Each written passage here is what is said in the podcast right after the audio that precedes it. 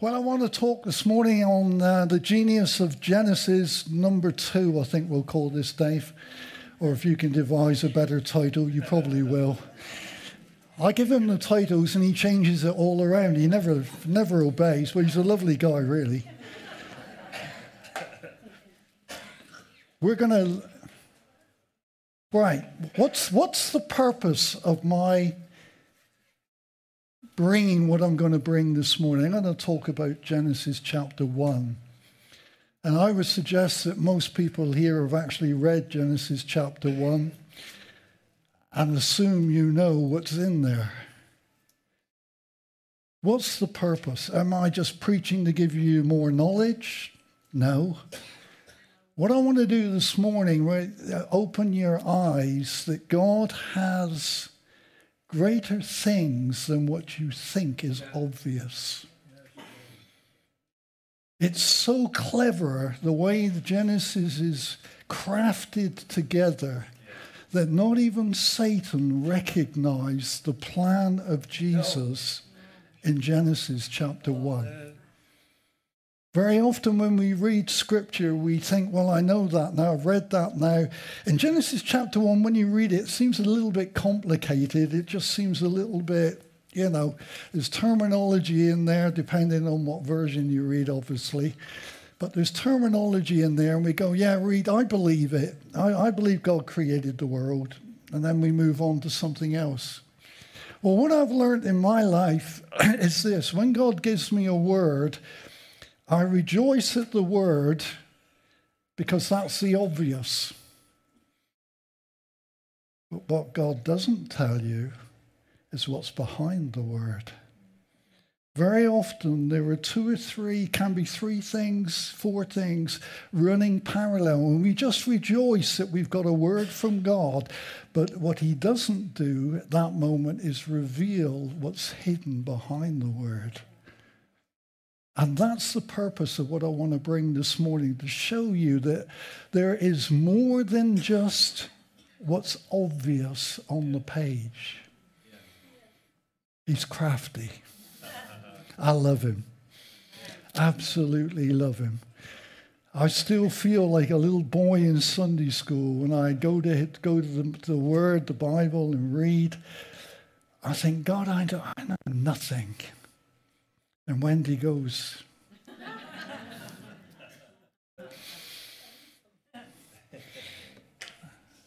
I'm just about Easter egged out.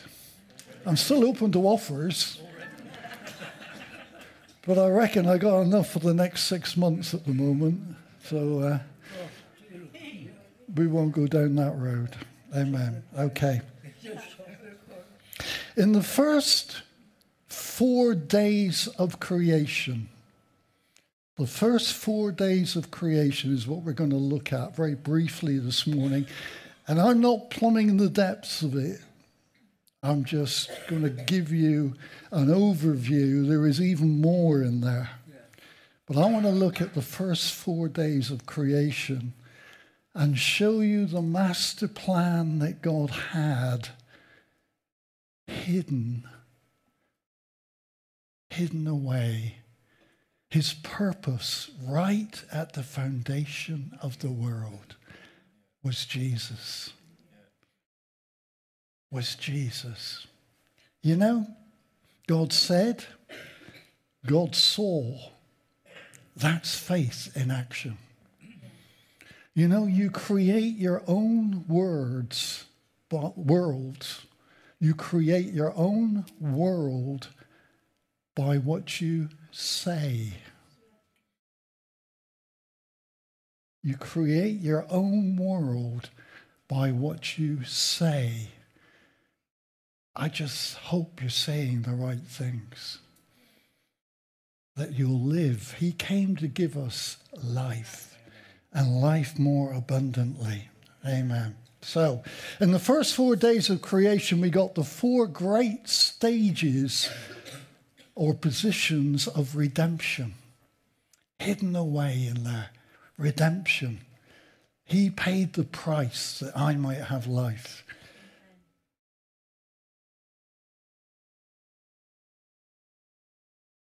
If fallen mankind, sinful man, and that's not a word we like to use anymore now, but it is the truth. Yeah. Yeah. Without Jesus, we're full of sin. That's right. You can be the nicest person. You can even help me across the road. but if you don't have Jesus in your life, your life is full of sin. If fallen man is to be reconciled to a holy God, there's a vast difference between sin and a holy God. Our concept of understanding a holy God is so limited.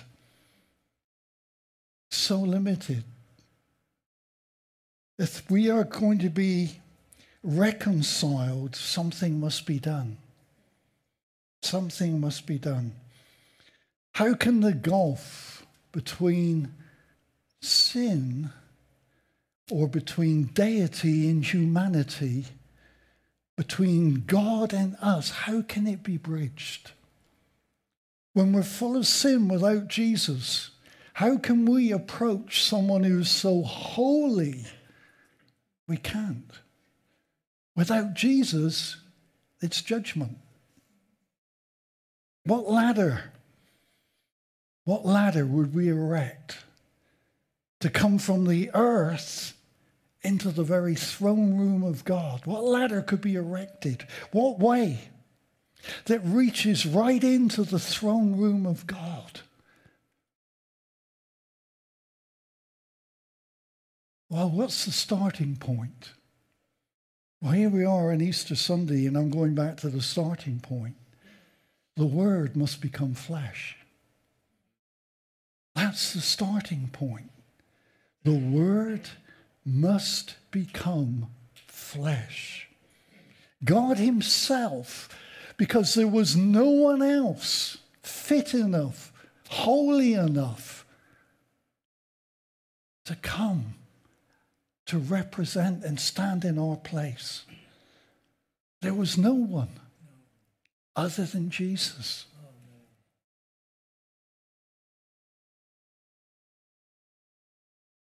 I love Genesis chapter 1. So if you've got your Bibles, go there, Genesis chapter 1. Verse 2. We dealt with verse 1 the last time I preached the genius of Genesis.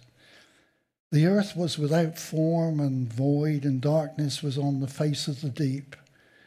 And the Spirit of God, oh, I love that. The Spirit of God was hovering or brooding over the face of the waters. That was a picture, I said it last time, of you and me without Jesus. Yeah. We were empty and void, yeah. dead yeah. in our trespasses and sins. But the Holy Spirit, hallelujah. I want to tell you something. The angel said to the, the women at the tomb, He's not here. I want to tell you, he's not over there. He's here. Yes. Yes. He's here today. Yes. Alive. Yes. Well. Holy Spirit is brooding, hovering over you to bring you into more truth, to bring you into the presence of Jesus.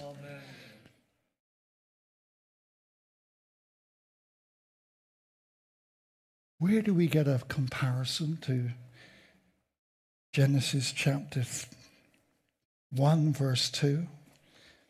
Darkness was on the face of the deep, and the Spirit of God was hovering, or someone once said to me, hoovering, over the face of the deep. Well, I liken it to this, and we'll, don't turn there, I'll read it to you. Luke chapter 1, verse 35. And the angel answered and said to Mary, the Holy Spirit will come upon you, and the power of the highest will overshadow you. Therefore, the Holy One who is to be born will be called the Son of God. The Christmas story is right in the second chapter, uh, second verse of Genesis chapter 1. The Holy Spirit begins to move on the command of the Father through Jesus. The Holy One, he said to Mary, will come upon you and you shall give birth. Something is coming out of nothing. Nothing. In the next verse, verse 3, God said, Let there be light. Let there be light. And there was light. Compares to what? Compares to the chapter, uh, uh, second chapter in Luke.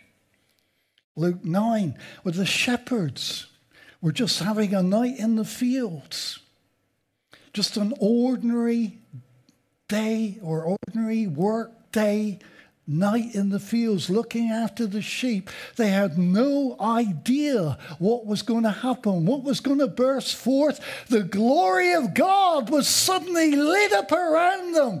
God said, Let there be light. This is the moment when I'm going to reveal myself, my glory, to a group of rough, bottom of the table of acceptance, I'm going to reveal myself to the lowest class of people on the face of this earth, the shepherds. And what happened? The angel appeared and the glory of God, and it lifted their hearts. Why? Because God said, Let there be. And there was. You see, God said it, and God saw it. Faith in action.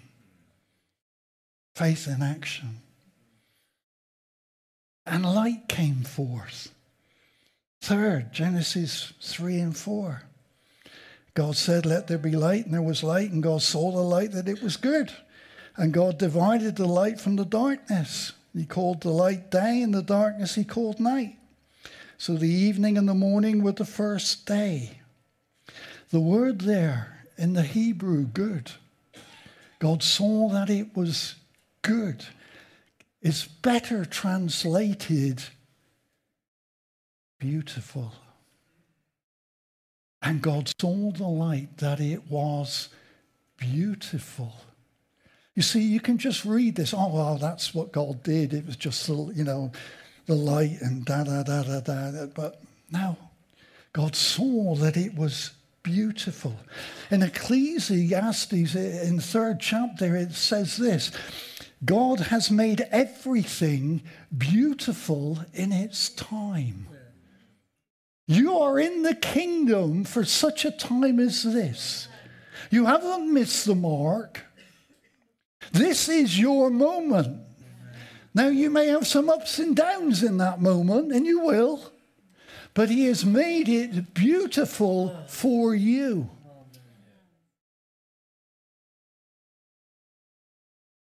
Didn't He say when Jesus was being baptized, the heavens opened, and He said, This is my beloved Son? Hear Him. Here, this is my beautiful son hear him? Are you listening to him this morning? Have you got ears that are open to him speaking to you this morning? Because he has made Jesus beautiful in our sight. In our sight. But there's another side. Beautiful was the light, beautiful was Jesus. But mankind, mankind said there was no beauty that we should desire him. While I was in my personal sin, I had no desire for the beauty of Christ. It's not in my heart. My heart was dead towards him.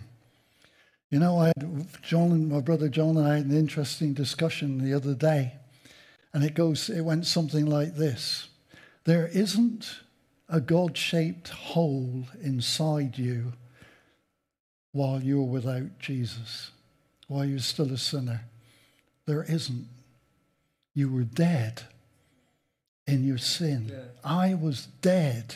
I had no desire for him at all. I was dead in my sin. And it took the Holy Spirit to quicken me, to start to draw me.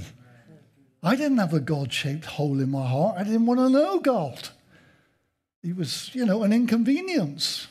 I grew up in a Christian family, but I didn't want what they, what they had. Let me live my life alone. Leave me alone. I can make it, but I couldn't. And I had a good try. I really did. I had a good try, but I couldn't make it until the Holy Spirit started to open my ears and my eyes and my heart to the beauty, the wonder of this Christ that I now follow. Fourth, Genesis 4. And God said, Let there be firmament in the midst of the waters, and let it divide the waters from the waters. That sound complicated? Divide the waters from the waters, and let there be a. What's the firmament? That's solid ground coming out here. The light was separated from the darkness by God. Although Jesus came to fallen mankind, he was separate. That didn't mean he didn't mix with them, because he did. He mixed with mankind. Yeah. It was the accusations of the religious people, the Pharisees and the scribes and the Sadducees, and they were sad, you see. Yeah.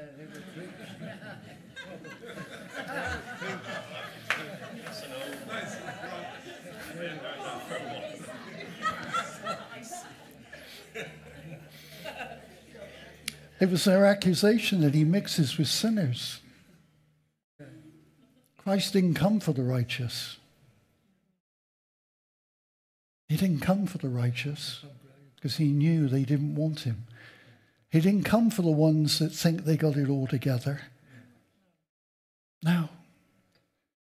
Came for anybody.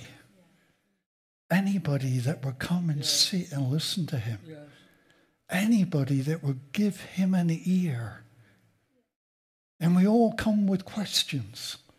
We all come with our opinions. I'm just glad he came to me. so glad. He shared our humanity, but he never shared our depravity.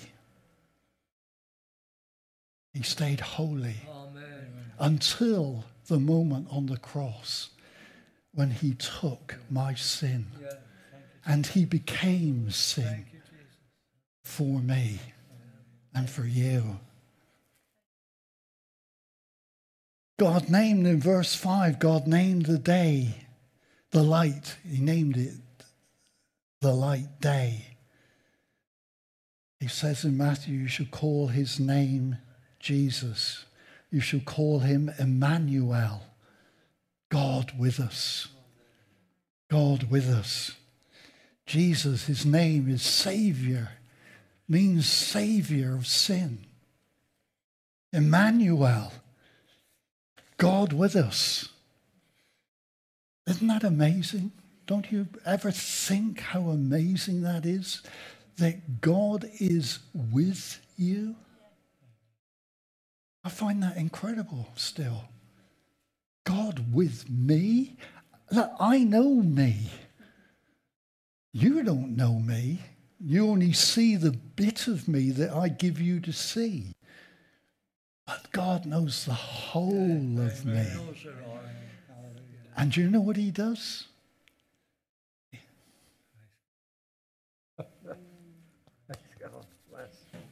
He puts his arms around me. Thank you, Jesus. He puts his arms around me, underneath me.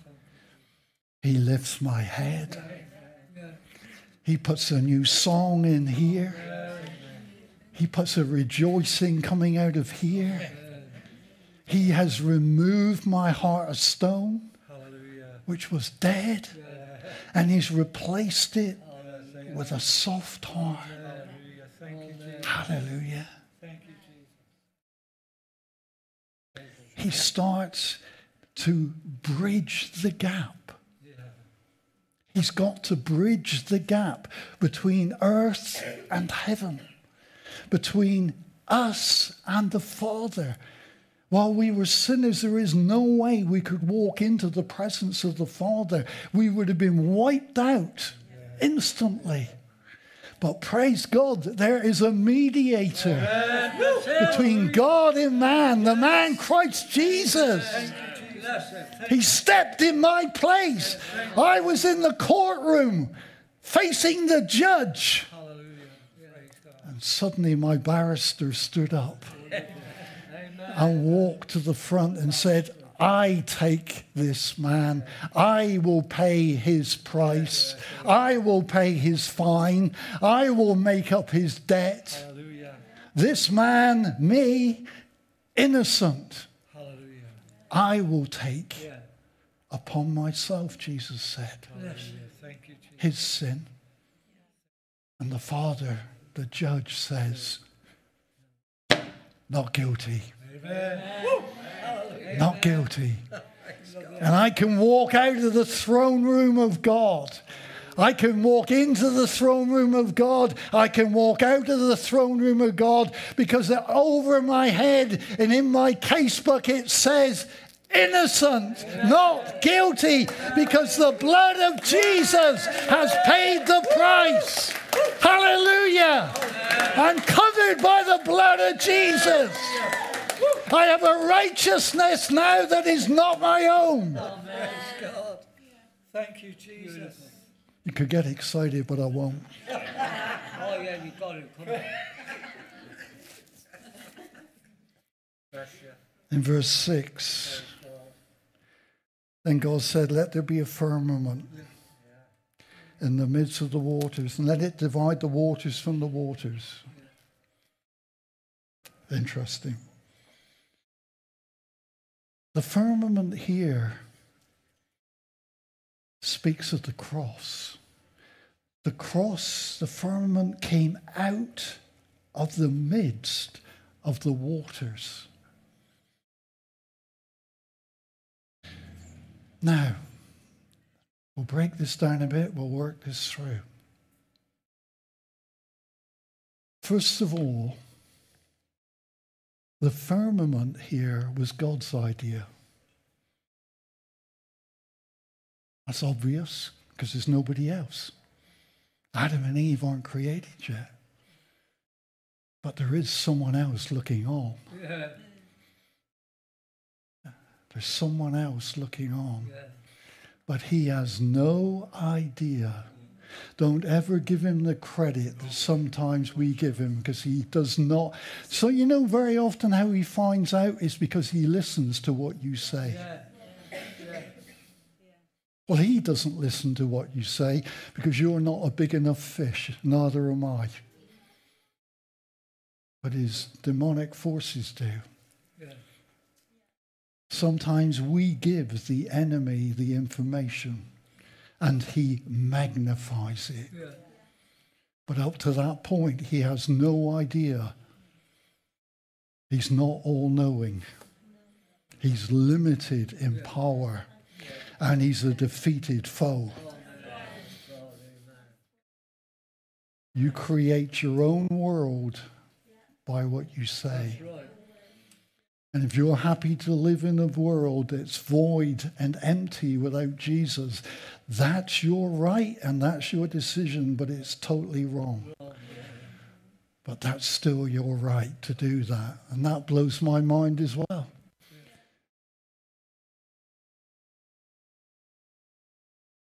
The firmament was the cross coming up, predetermined by God before the foundation of the world. Jesus was the Lamb of God. What does it go on to say? Slain before the foundation of the world. This, we are touching here. Easter is not about rabbits. It's not even about Easter eggs, and I'm loath to say that. And you like your chocolate? I love the chocolate. well, there you go.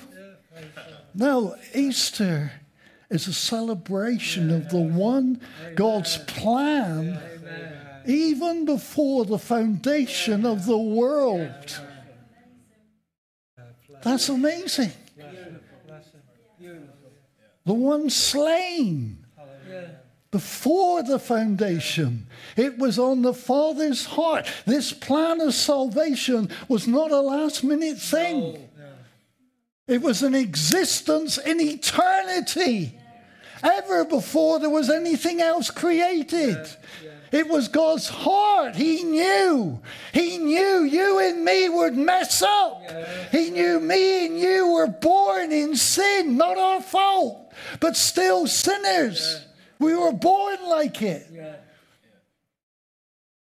Whoever teaches a baby to demand? Nobody. You don't teach a baby to demand, and they demand. It's part of that fallen nature. There's the initial everything. They're lovely little things, aren't they? I could eat a whole one. you do. You feel like you could eat them, don't you? You're there, there. and and I got this thing about smelling them. There's something about. Uh, oh, they, oh, that's just my peculiar. But they are beautiful, precious. They are. But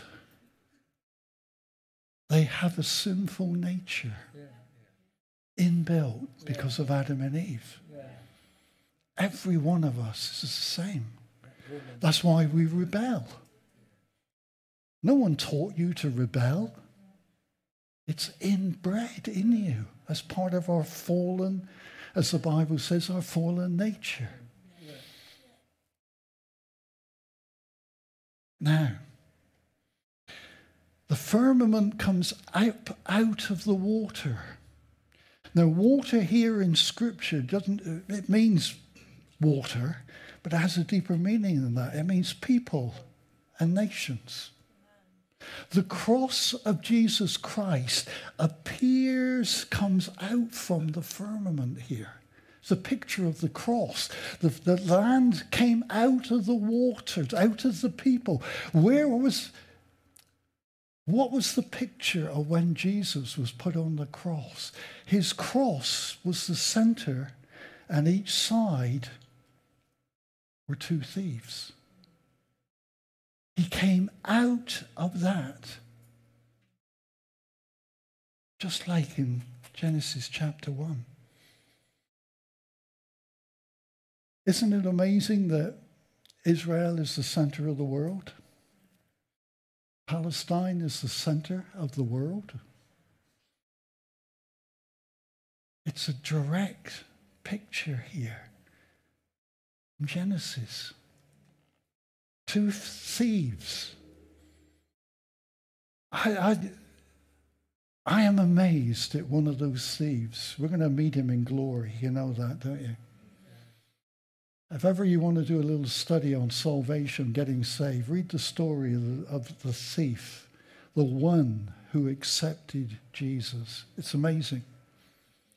He said to Jesus on the cross, Remember me when you come into glory. Just will you just remember me? He didn't ask for anything else.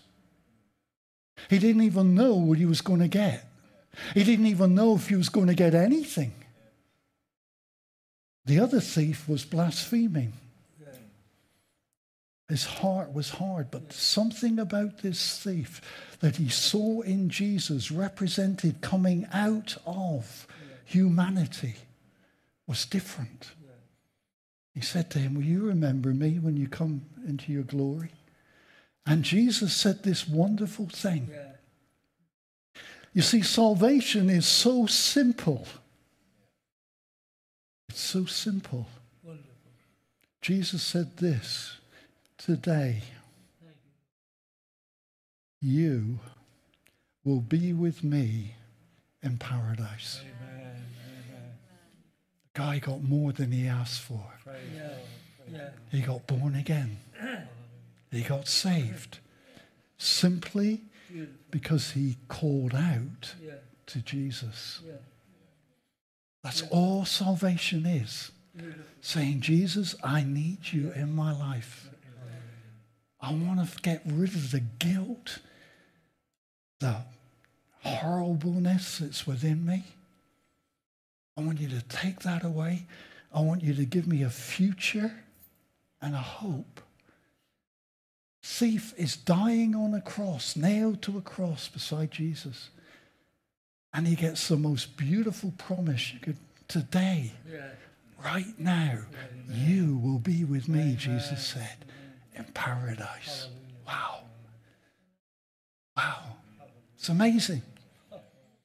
But to the other thief, the other thief fulfills 1 Corinthians 1:18.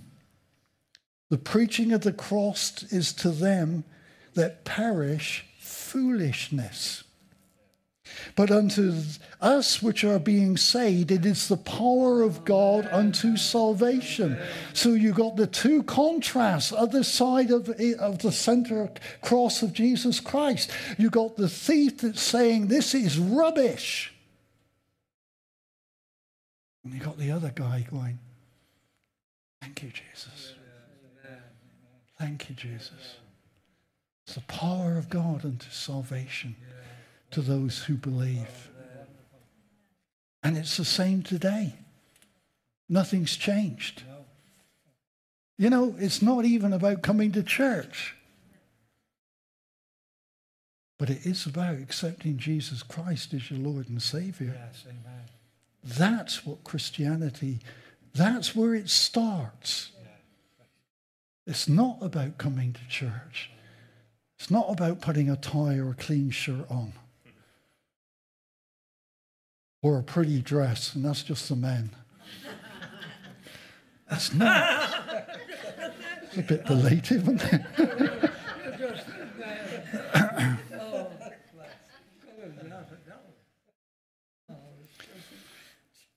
the firmament in Genesis was designed and purposed by God. The cross of Jesus Christ was purposed by the Father. Amen. The same way. Thank you, Jesus. The yes. same way. Yes, amen. God made the firmament, it says. He made the way of the cross in the midst of the firmament.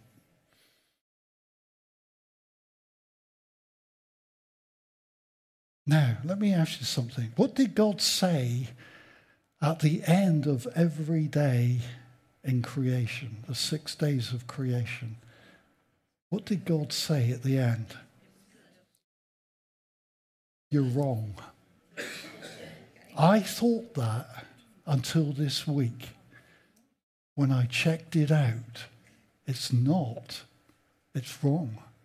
I thought at the end of every day, God did say it was good. He doesn't. On the second day of creation, God says it is so.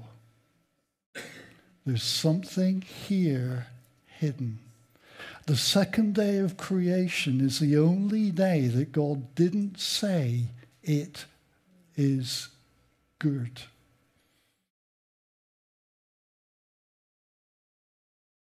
They're omitted. Why? I had to think about this one. Why? Because the second day of creation points to the cross. Although the cross was God's plan, God's purpose, it gave him no joy to lay his judgment on Jesus. His son. For the first time ever, and it will never happen again. It will be impossible for it to happen again. For the first time, they were separated on the cross. Jesus cries out, My God, why have you forsaken me? For the first time, the Father, the Holy Spirit, God the Holy Spirit, and God the Son are separated. Why? Because of sin. But the wrath, now the Romans didn't crucify Christ. The Jews didn't crucify. They were used, they were used by in God's purposes to bring it about, but they didn't. No, it was the Father. The Father in heaven that laid upon Jesus his judgment over sin. It was the Father, as we heard this morning from Catherine when she read that out. The Father inflicted Jesus on the cross. And that's why at the end of the second day of creation, God says, doesn't say, it is good. Now, the fruit of it is good. Jesus said this for, for, for um, well, the Bible says this that he endured the cross for the joy which was set before him.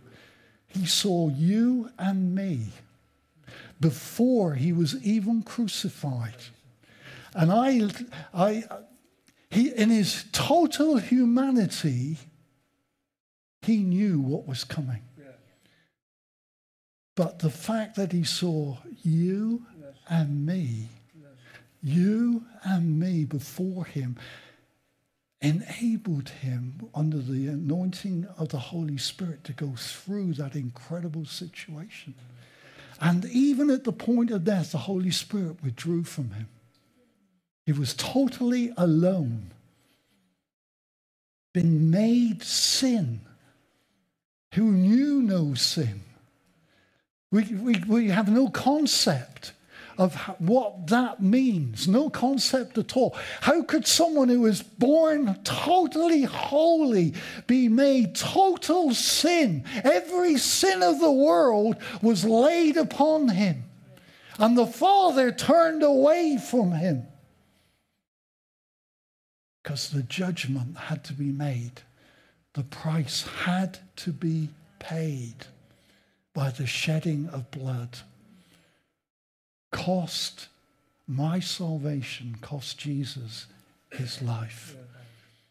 But he did it willingly.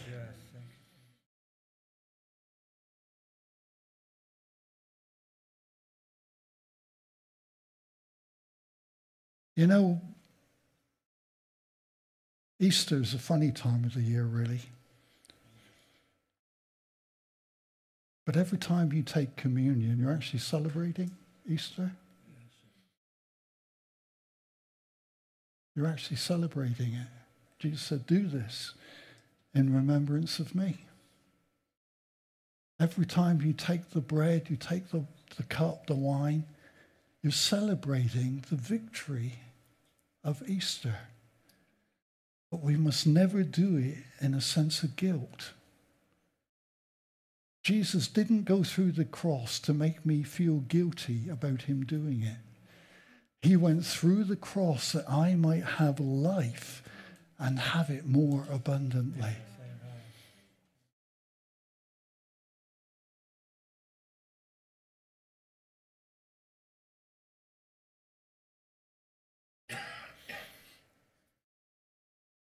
And the third day's work the third day, we see a resurrection. Number three is always the number of resurrection. And the third day, God said, Let the waters under the heavens be gathered together in one place, and the dry land appeared. Out of the midst of the water, the dry land came up. A resurrection happened on that third day of creation. A resurrection happened on the third day he rose again from the grave. He rose again from the dead. God said, Let the dry land appear. Let it appear. Verse 11, what does that say? Then God said, Let the earth bring forth grass, herbs, seed, fruit trees. Uh, yeah, and, the, and on the earth it was so. Resurrection comes on the third day of creation. Resurrection came on the third day. Jesus rose from the dead. Now, the last act of redemption is our Lord's ascension. Well, actually, next time I preach, I want to preach on the ascension. I love the ascension. You see, you can have the incarnation, and as you can't have the you can't have the ascension without the incarnation, but you can't have the incarnation without the ascension. You can't separate them. You can't have the incarnation without the crucifixion. You can't have that without the resurrection. And you can't have the ascension without any of those other three elements taking place. You can't break it down. We should never major on one. We major on the four elements in there. What do I love about the ascension? Well, the first thing is simply this He could not, Jesus could not return to heaven unless the price had been paid.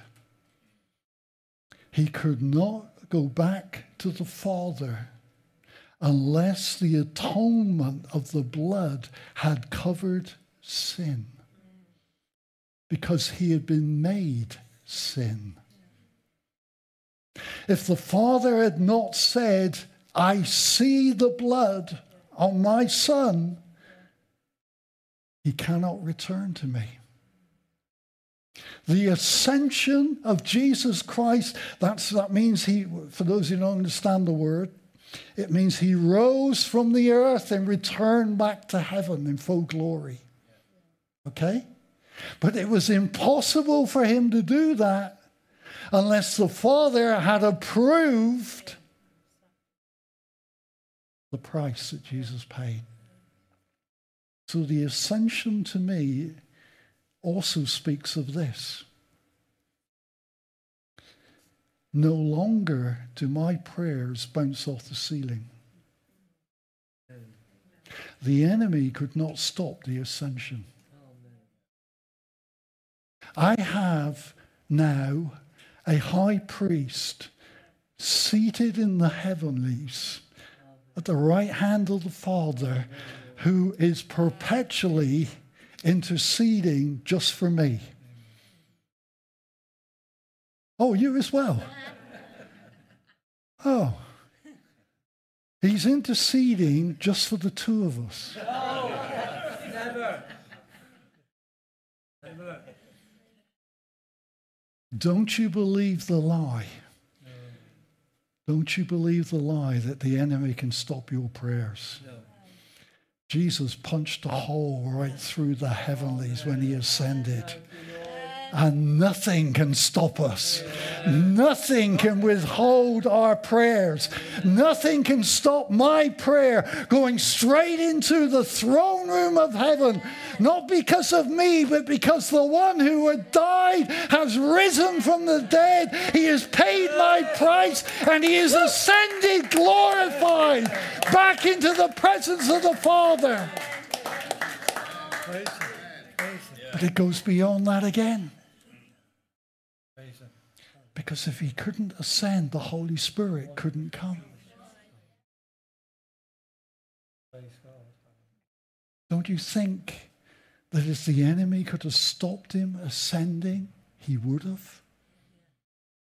He does not want, he did not want the Holy Spirit to come and abide on this earth, bringing you and me into the presence of Jesus, giving us the freedom that Christ promised.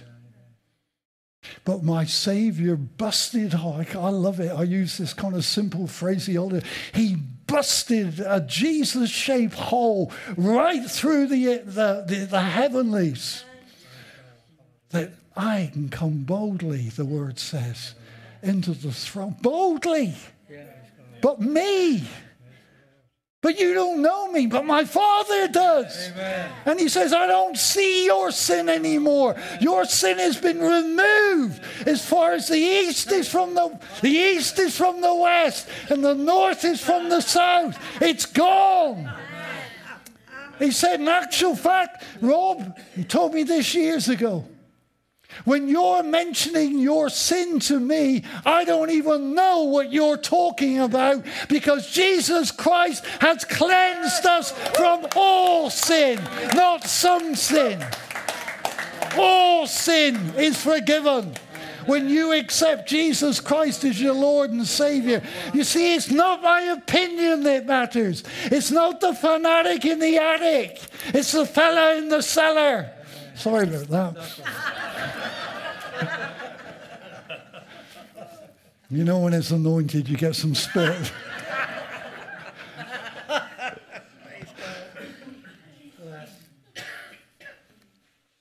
Hallelujah.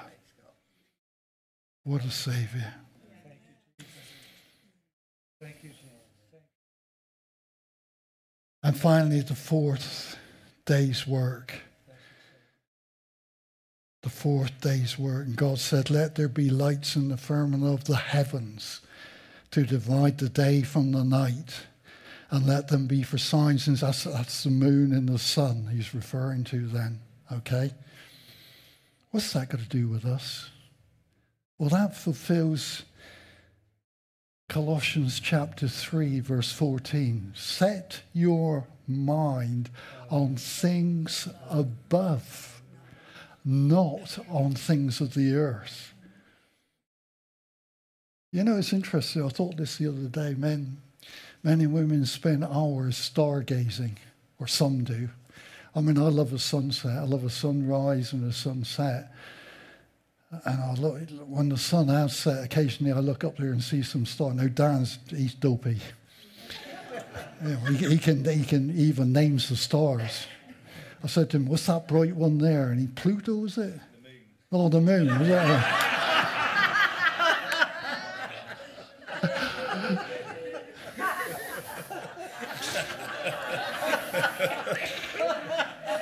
Let me remind you that's not the wait for promotion.